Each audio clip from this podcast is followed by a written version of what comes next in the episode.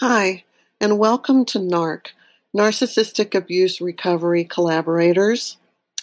I'd like to welcome you today and tell you that if you enjoy this podcast, please follow my website at w w w dot narc troopers dot com, N A R C T R O P P E R S dot com, where you will find many more podcasts, articles, a video blog, and merchandise. Today we're going to talk about, in sickness and health, that commitment that we make to take care of our partner, a vow, a promise, but not if your partner has a cluster B personality disorder, not if they're a narcissist, sociopath, or psychopath.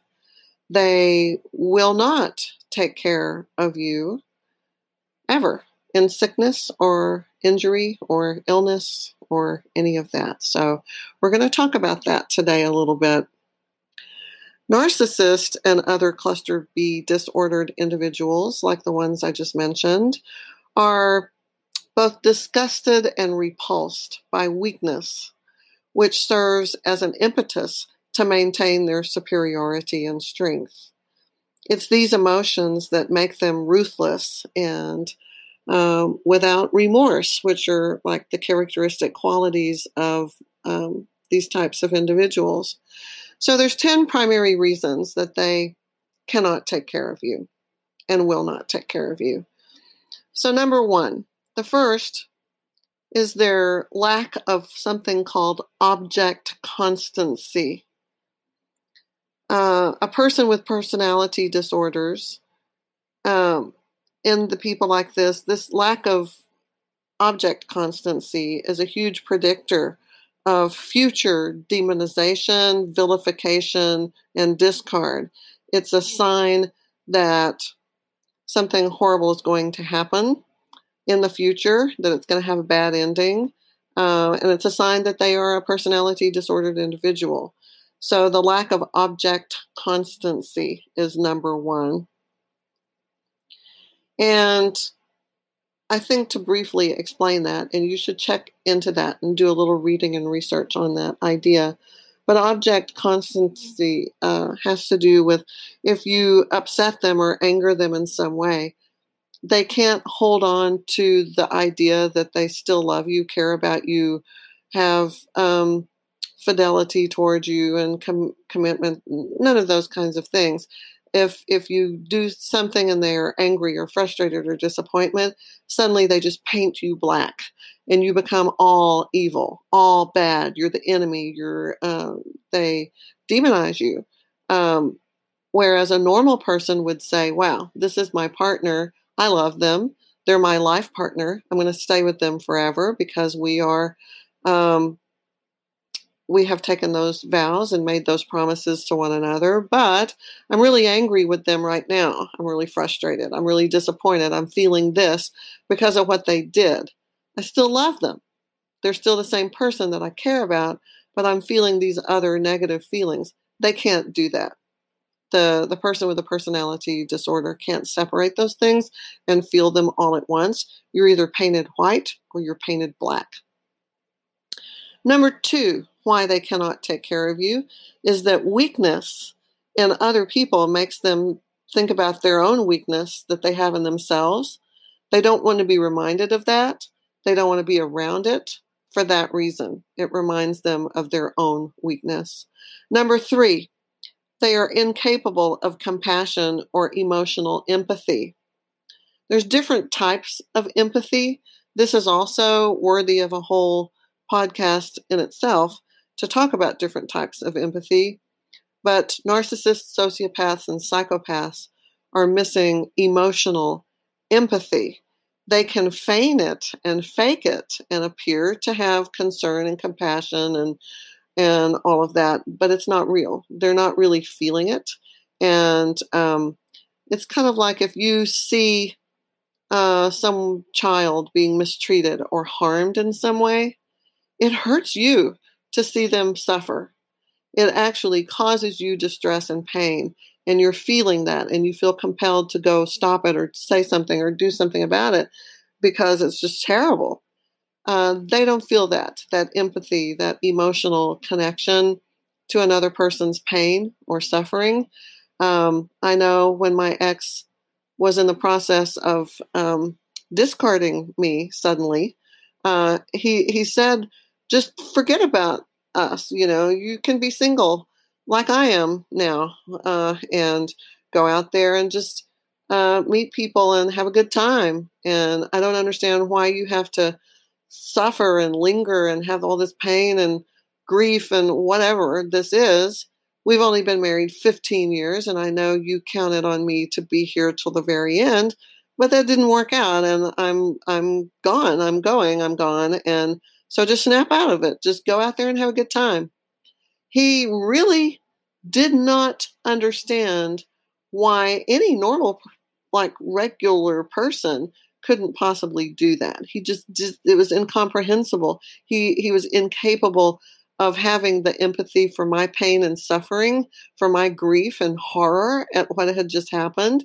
He he couldn't experience any of that. To him, it was like flat line, like he was dead, like there was no feeling. There was a complete absence of emotional feeling or empathy for anyone else. He couldn't understand why I couldn't just say, oh, okay, well, um, all right, I'll just shift and pivot and go over here and, and start dating tomorrow, uh, hook up with somebody, do, do what you're doing. I'll just go have a good time, and, uh, it'll, everything will be great. Uh, you know, this will be fine.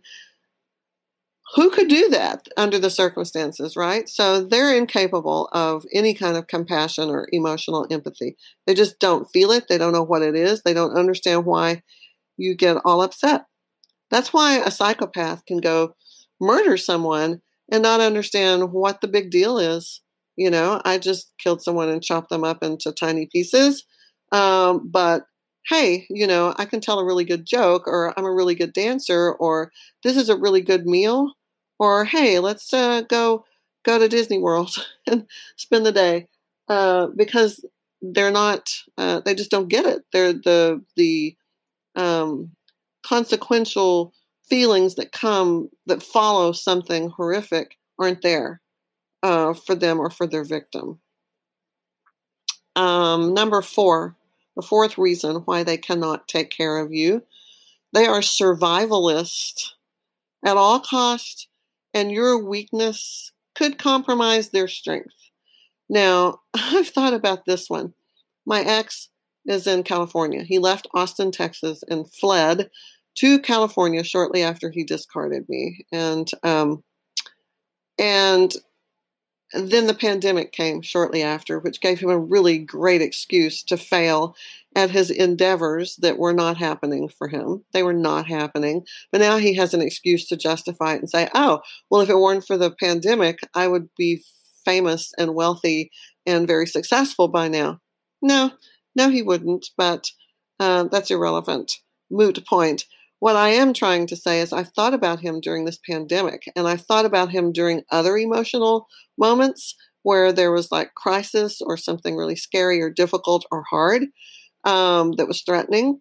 And he functions with a complete absence of fear, a complete, I've got this, I'm in control, and a complete ruthlessness to do whatever it takes to, to survive, rob, steal, um, just bend whatever rule or law needs to be bent or broken. Yeah, why not? Because it's all about survival. Uh, we had a water moccasin cottonmouth in our garage, and I remember he got a rake and lifted it up and put it in his duffel bag that he carried to the gym. And the way he was handling it, of course, I was standing in the background screeching and screaming, and he said, you need to be quiet because you're scaring it. He never flinched. He never blinked. He never showed a, a moment of, of any any human response that you would have if you're handling a like a six, eight foot long, ginormous, poisonous snake. Who, and by the way, they're really fast, those snakes. But you know, he put it in the backseat of the car, said, "Get in. We're going to drive it and set it free in a field." He really had a thing and loved snakes. I get that now. I did not get that then. But this whole survivalist thing, it's so easy for them because they don't have fear. They're reckless anyway and impulsive and are willing to do anything. Just think about what, about the whole surviving concept and how much easier that would be if you had no morals, no concept of right and wrong, and you could just do anything to anyone at any time to survive and not ever feel guilty or remorse or anything. You could just do whatever it takes. You're going to be the one still standing when everybody else falls down. If everybody else gets sick and dies, you're going to be the one still standing. And so I don't ever think about like, whoa, there's a pandemic. He's in California. There's a lot of stuff going on. He's going to be fine because he's a survivalist. And whoever, whatever group of, of um, people he has around him in his harem, they're going to feel very protected by him because he's going to go through all those gestures and do all those things to make everyone feel safe and protected because he's really good at that. Just not for the reasons that they think he is. Number five, why they will not take care of you. They have a sense of en- entitlement, and this prevents them from making sacrifices for, for others. Like, what's in it for me? I don't feel like doing this. I don't want to take care of you.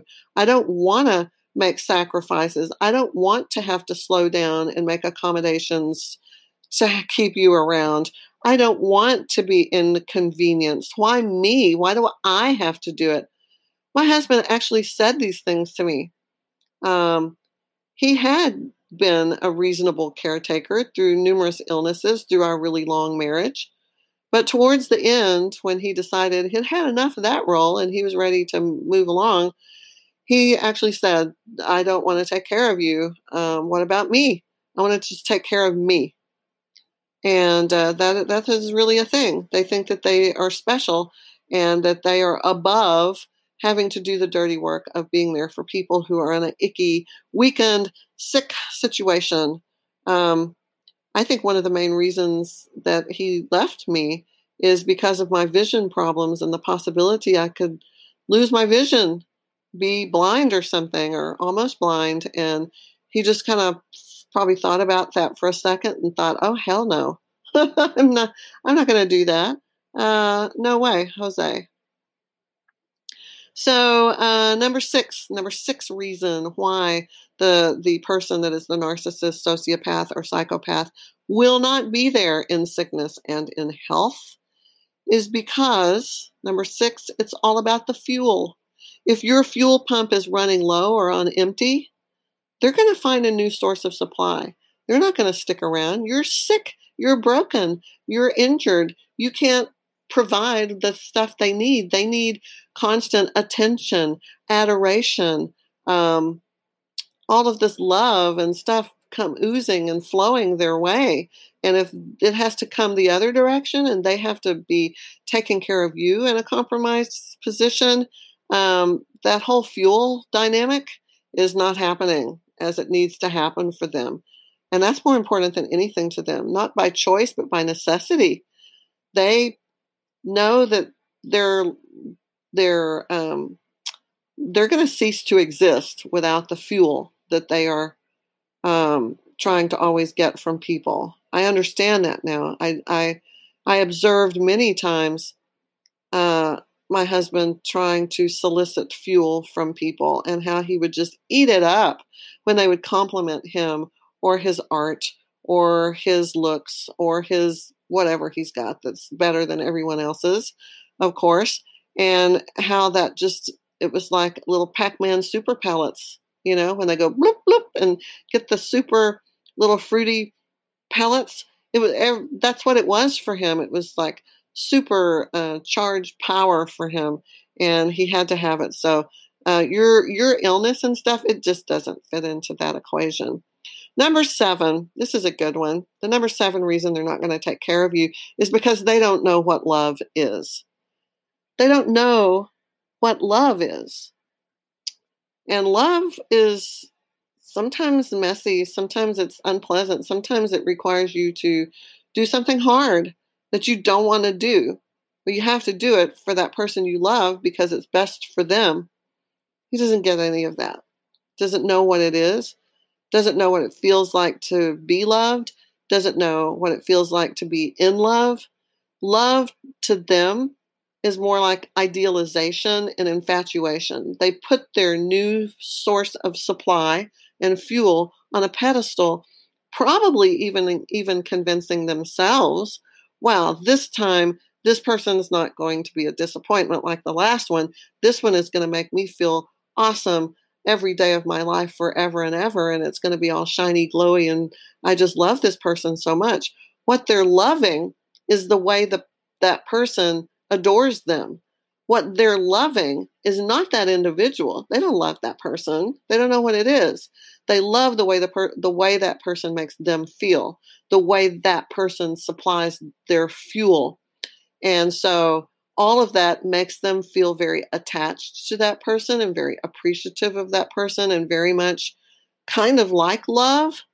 But if that person just shut all that stuff down and said, hey, I think you've got some serious problems that need some attention, and hey, I don't like that you do this, that, or the other, and they and they stopped that blind adoration and, oh, you're so awesome and all of that, if they just cut that, then then that would be it. The love would, the bubble would burst, and that would be that. So they don't know what love is. They don't know what it is. How can they do it if they don't know what it is? They can't show it, not the real thing.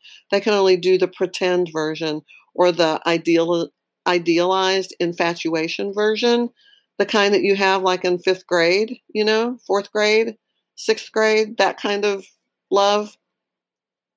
They make me feel so yummy inside, that kind of thing. But it's not, it's not really love. Number eight, we ready for number eight? The eighth reason that the narcissist, sociopath, psychopath cannot take care of you when you're sick is because no one ever taught them how to take care of other people. And the reason is because no one ever took care of them. Yeah. How do they know how to do it if no one modeled that for them, if no one showed that for them? And I know that my person was uh, abused and neglected and had some very perverse and disturbing, uh, tragic trauma happen to him, not just once or twice, but as a pattern through his childhood. And uh, it made him what he is today. Yep, it, all that's there. So no one ever taught him how to do that. You know what they did teach him is how to clean house really well and how to give foot massages. You know, uh, I think I think he did learn how to do that, and he equated that with I'm being a good person, I'm being a good husband slash son slash whatever. You know, I'm being that good person, I'm being a good boy, I'm being a good man because I clean the house really well. Aren't you pleased with how well I swept and mopped and clean the kitchen? Aren't you pleased uh, that I did this, that, and the other? And it's just so sad to think that that's the only way he knows how to please other human beings, because he doesn't have real feelings and he doesn't get any of that. He's like a zombie inside. He's all dead and empty, but he'll he'll clean house and give these foot massages all the time, offering, can I rub your feet? Because that's something he had to do as a child. He had to do that to not be abused. And so as a result, that's what he thinks he still has to do to get approval and to stay safe and to make people care about him. It's really, really screwed up, and it's really, really sad. But nobody ever taught them how to take care of others, except in some really weird, messed up kind of ways. Number nine. Why they can't take care of you is that you can't give them one hundred percent of attention when you're sick, and they need that attention. And then number ten, number ten, they can't take care of you if something happens to you because they are selfish, and they're always going to act in their own self-interest unless there is something to gain from acting otherwise. You keep hearing that a lot when you read about these people. If there's something in it for them, they will fake it, and oh my gosh, they are the consummate actor.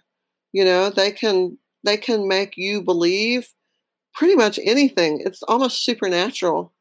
It's like supernatural powers that these people possess. They're so intoxicating, charming, take you to places you never imagined. The highs of the high It, it's just like, oh my gosh, this person is amazing. I can't live without them, that kind of thing. So yeah, they can fake all kinds of things and um, and do these things to make you want them, to make you chase them, to make you um, adore them, worship them, to make you have all those feelings because they feed off of that. That's how they stay strong.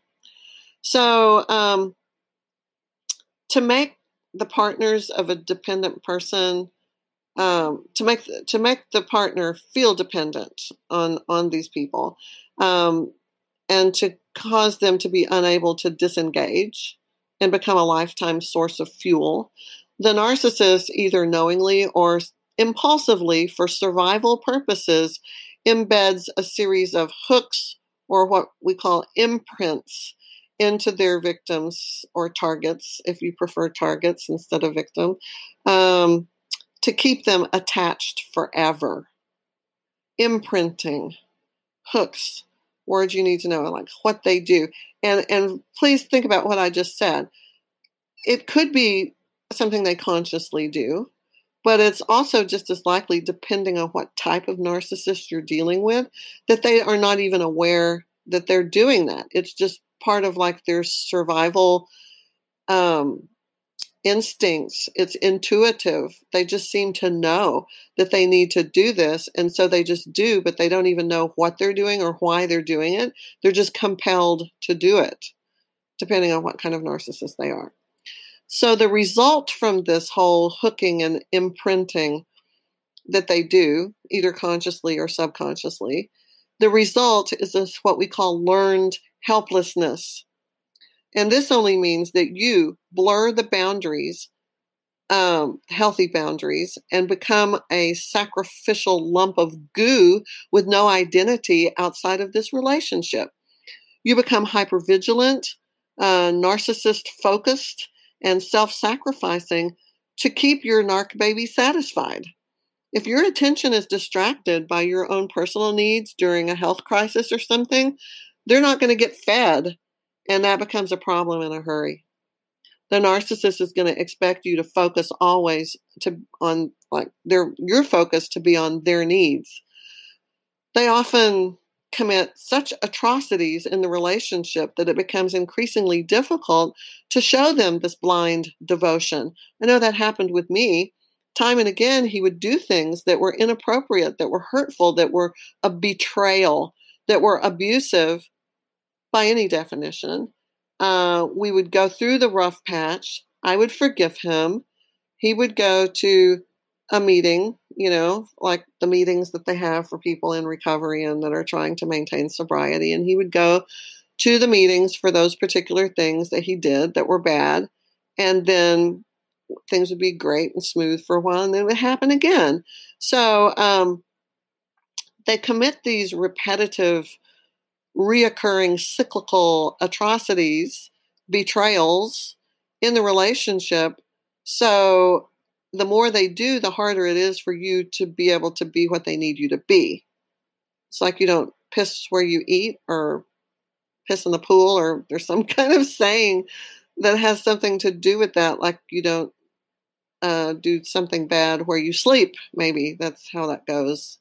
Um, but but they do. They are pissing in that pool of the home where they live with you.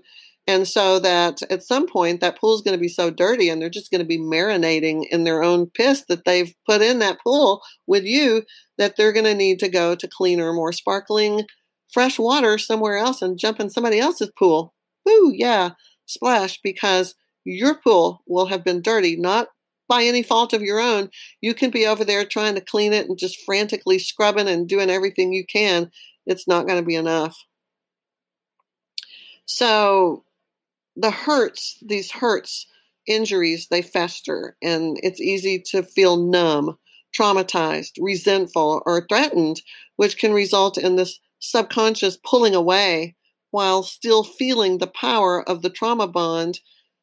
It's an addiction that stops you from leaving or even questioning their ability to be in the partnership at all. You can't do it. You you can't. I think of those, I, I saw these like spiders snakes and bugs, different things like that, come up and inject poison in their victim to paralyze them. And every time I see that, I, I think, oh my God, that's me. That's me. I am that paralyzed victim that's getting ready to be wrapped up in something really awful, and and I'm going to be slowly digested, uh, snacked upon, devoured, whatever you want to say, but I can't get away. I'm stuck in the web and I'm paralyzed uh, by this venom that has been imprinted and hooked into me in a way so that I am paralyzed and I cannot leave. So the space that develops over time, especially during devaluation, becomes a weapon used as the narcissist casts blame on you for your abysmal failure to be emotionally in- available and supportive to them.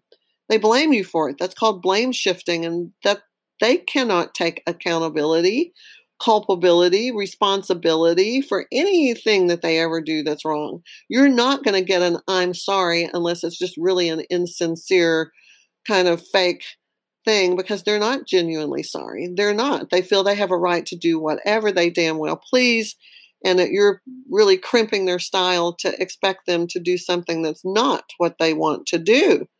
Uh, they feel contempt and hatred for you, towards you for um, for not letting them do whatever they feel like doing, and and trying to be um, not abusive to you. So they blame you. It becomes your fault, and then you're so messed up in the head, you start thinking maybe it is my fault.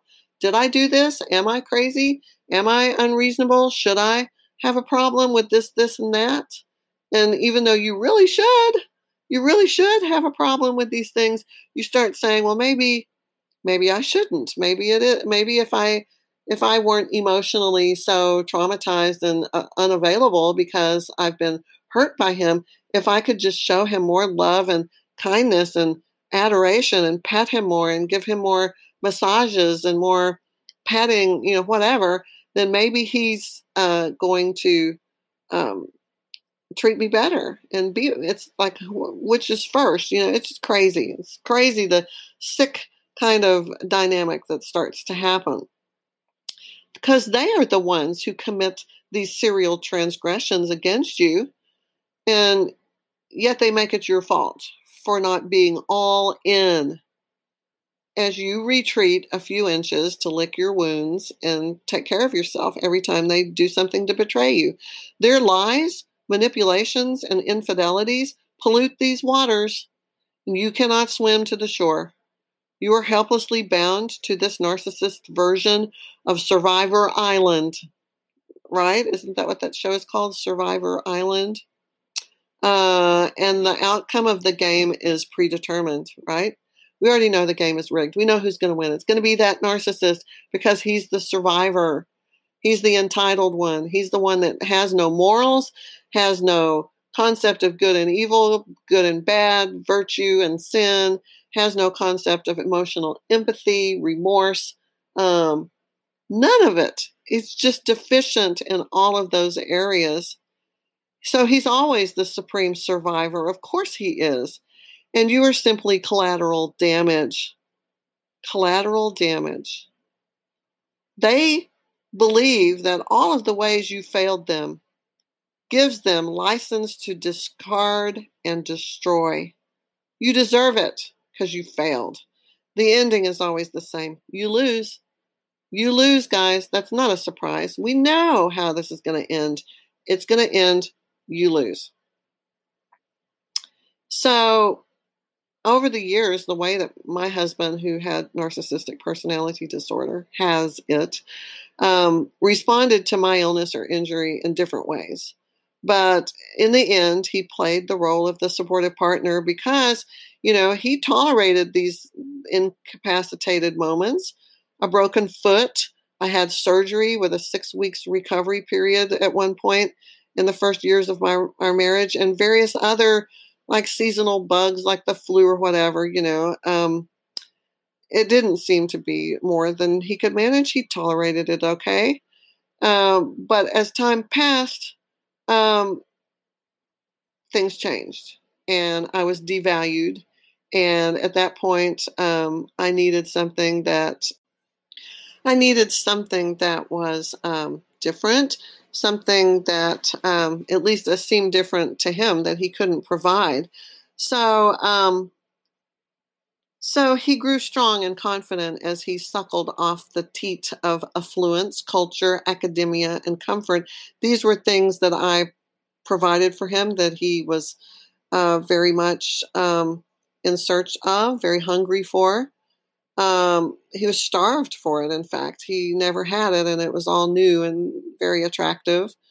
I was that bitch dog that lays there quietly, surrendering her body and soul and her other life-sustaining sustenance as the ravenous pup latches on and pulls and pushes. And, you know, it's not just cats that make the biscuits. Puppies do it, too, to push on the teat to get the milk to come down. Um, so it was like he would push and pull and gulp down every last drop of nourishing life.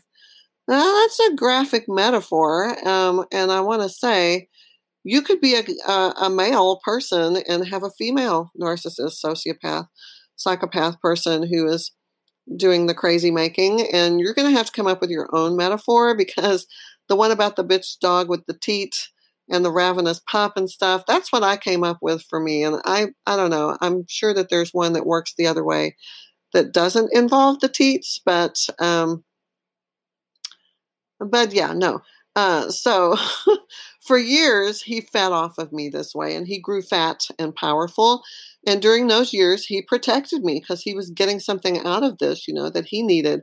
He supported me. He kept me going so that I could keep providing fuel and food for him. But eventually, my milk dried up to a trickle, and he realized that he didn't need it anymore. And then that's when the devaluation began, which is the second cycle in the narcissistic abuse cycle, um, where all this assistance he once offered just shriveled up and blew away in the wind. When I had an illness uh, or an injury or something, I got the minimum, and I learned how to manage on my own. Um, I remember this one time I fell in, in the garden and broke my wrist. He was standing in the kitchen making avocado toast, his favorite thing to make. And uh, it was in full view of the garden with these big kitchen windows that we had. And so he he saw it. And after the break, um, and just sitting there on the ground with my head spinning and the nausea rising, I finally managed to get up and go inside. And I said, "Did you see what just happened?" Um, I stood, I was standing there holding out my arm, and he said, "What? See what?" Um, he didn't even look up from his toast. "I fell, and I think my arm's broken," I said. "I'm sure you're fine. Worst case, it's sprained." I, I asked him, "Did you see me fall?" He's like, "Yeah, I, I saw it." And I said, "Well, okay, so why didn't you come if you saw that I needed help? I was hurt. Took my breath away, and it hurt so bad I was dizzy and I couldn't even get up. Did you see me just sitting there and wonder what I was doing on the ground?" And he just said, "I'm sure you're fine. Put some ice on it." "I'm pretty sure I'm not fine," I said. "I think I know what my body's telling me. I'm really hurt." And I just was talking to his back because he didn't even turn around. And clearly there had been a shift. This devaluation phase was in full swing, and it went on full force for a year maybe before his, and it really amped up the last four to five months. It was really noticeable that there was something really not right. But before that, it was a little bit more subtle, but it was there, you know, for a year, maybe even two before the departure. I mean, it was a sixteen your relationship. It took a while, you know, to, to get through the different cycles, I guess. Um, but I wondered when he, when did he stop caring? Um, so things were progressing as usual. We had, you know, I thought we had survived some bumpy times, but we got through them. Um, I just, after all we had overcome, all of it, I thought, well, you know, the deal breaker was when I told him that I might not be okay with my vision. I told him my ophthalmologist wanted to do a, a retinal test and on my retina, and that I had, he knew I had trouble with night driving and night vision, and that I, I couldn't see, and um, had some depth perception issues. But they did genetic testing and other testing, found out that I did have a genetic retinal dystrophy. Um, and I was explaining all of this to the, him, and I really just think that that was a uh, important part of his deciding to discard me. He, I think after that day, the wheels started turning, and he just couldn't see himself being a caretaker for some old blind woman. He was younger than me anyway. As long as I was all frisky and perky and plucky and I could keep up, you know, and, and all that, it was okay, because I had something to give. You know, we were traveling the world and having a vigorous life, but when it looked like I might be limited or disabled, actually, or something like that, it was like, uh, you know, nah, I'm not gonna, I don't think I'm, I'm not up for that. Um, the, this idea of this was too much for him. And I think that I wanted to share that because in all of the stories I've heard from all of the other people, it's the same. It's the same. They all start looking for their exit strategy, and they and they start looking for your replacement. As soon as they find out there's something that's wrong with you, or they're going to be required to take care of you or something, it's just like, no, mm-mm, not going to do it. Um, so in his, in his mind, he was the good guy, always polite and helpful and soft-spoken and sweet and just wonderful. You know, these attractive, charming qualities, they don't matter when the going gets rough because they get going. What kind of man just gives no warning and then just, he never admits there's a problem, doesn't say, hey, I'm not happy, I want to talk about that, or just anything. He avoids announcing his intentions, and then just one day, poof, gone. That's not a good guy. That's not a normal guy. Um, their perceptions of themselves is based on a false self that they create to insulate this um, childhood self that they have. And uh, that's not, uh, it's a damaged child, wounded child part of themselves. And um, they did this to protect that, that part of themselves. And now uh, they may mirror you and make you think that they're the greatest partner in the world, but they're not. They're, they're too perfect and too magical, and love seems too intense. If you're having all that, then you better just stop and think, hmm, is this too good to be true? Maybe it is. Maybe this is too good to be true. Maybe this is, there's something else going on here. Nothing is that magical. Not in the real world. They have magical thinking that allows them to actually believe whatever they need to believe. And you can bet that you're going to end up holding the short end of the stick. So how does it end with the narcissist or the psychopath? Um, You might want to buy a policy for some home health care insurance coverage, or find a close friend or relative who agrees to be your caretaker in case of a major illness. If you get COVID, God help you. Uh, you know, having a contingency plan could be a lifesaver. Hoping that they're going to do the right thing, you're just going to, I think that leads to disappointment and disaster. They are incapable of taking care of anyone else but themselves. Their brains are not wired for it. Their amygdala, their prefrontal cortex, cause parts of their brain to just not function, and to function as a three-year-old or four-year-old, while other parts of their brain could develop quite normally, or in some ch- cases, other parts of their brain can develop exceptionally above average. And they could be a genius in some way, or very talented in some way. My ex was a talented artist. He was really good.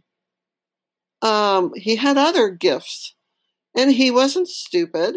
He had, he was smart, but the parts of his brain that regulated his emotional uh, self and all of that, it's, they're broken.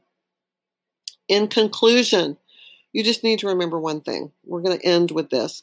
Whatever they appear to be on the outside is not who they really are under that mask. And if you get sick or injured or or acquire a sudden disability, they're not going to be there to take care of you.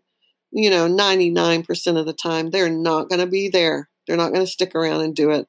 They will leave, and they're going to do it with such speed and ruthlessness that you will not know what hit you. None of us will be young and healthy forever. So the question is this: do you really want to have someone in you, to be your life partner who will abandon you in your time of need? Isn't that really the question here? You really need to ask yourself that. I wish I had known. I learned the hard way. If you're being honest with yourself, if you're being honest with yourself, you know the answer. Keep looking for a deserving partner.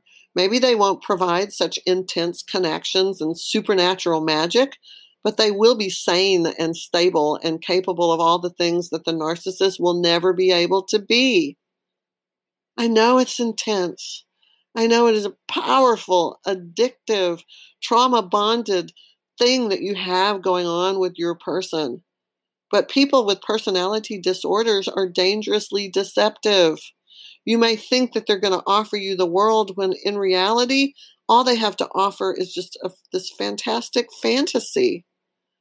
It's like a trip to Disneyland. All the fun is going to come to an end, and you're going to be left behind, longing to return to the happiest place on earth and the most artificial. Ask yourself the questions, guys. Thanks for listening today. Uh, please forward this to anyone you think could benefit from hearing about this, anyone who needs to know that they need to get out, get a plan, do something to protect themselves. Um, there's very few exceptions to what I have just told you. So let's uh, think about that. And let's go forward through the week and through the future, trying to be safe, staying healthy, staying alive, staying hopeful, and getting to the other side of our healing. I'm assuming if you're listening to this today, you're dealing with some kind of abusive relationship in some context. Um, do what is best for you. If you have children, please do what is best for them. Okay, be brave. Love you much. Bye-bye. When you need mealtime inspiration, it's worth shopping Kroger, where you'll find over thirty thousand mouthwatering choices that excite your inner foodie. And no matter what tasty choice you make, you'll enjoy our everyday low prices, plus extra ways to save, like digital coupons worth over six hundred dollars each week. You can also save up to one dollar off per gallon at the pump with fuel points. More savings and more inspiring flavors make shopping Kroger worth it every time. Kroger, fresh for everyone. Fuel restrictions apply.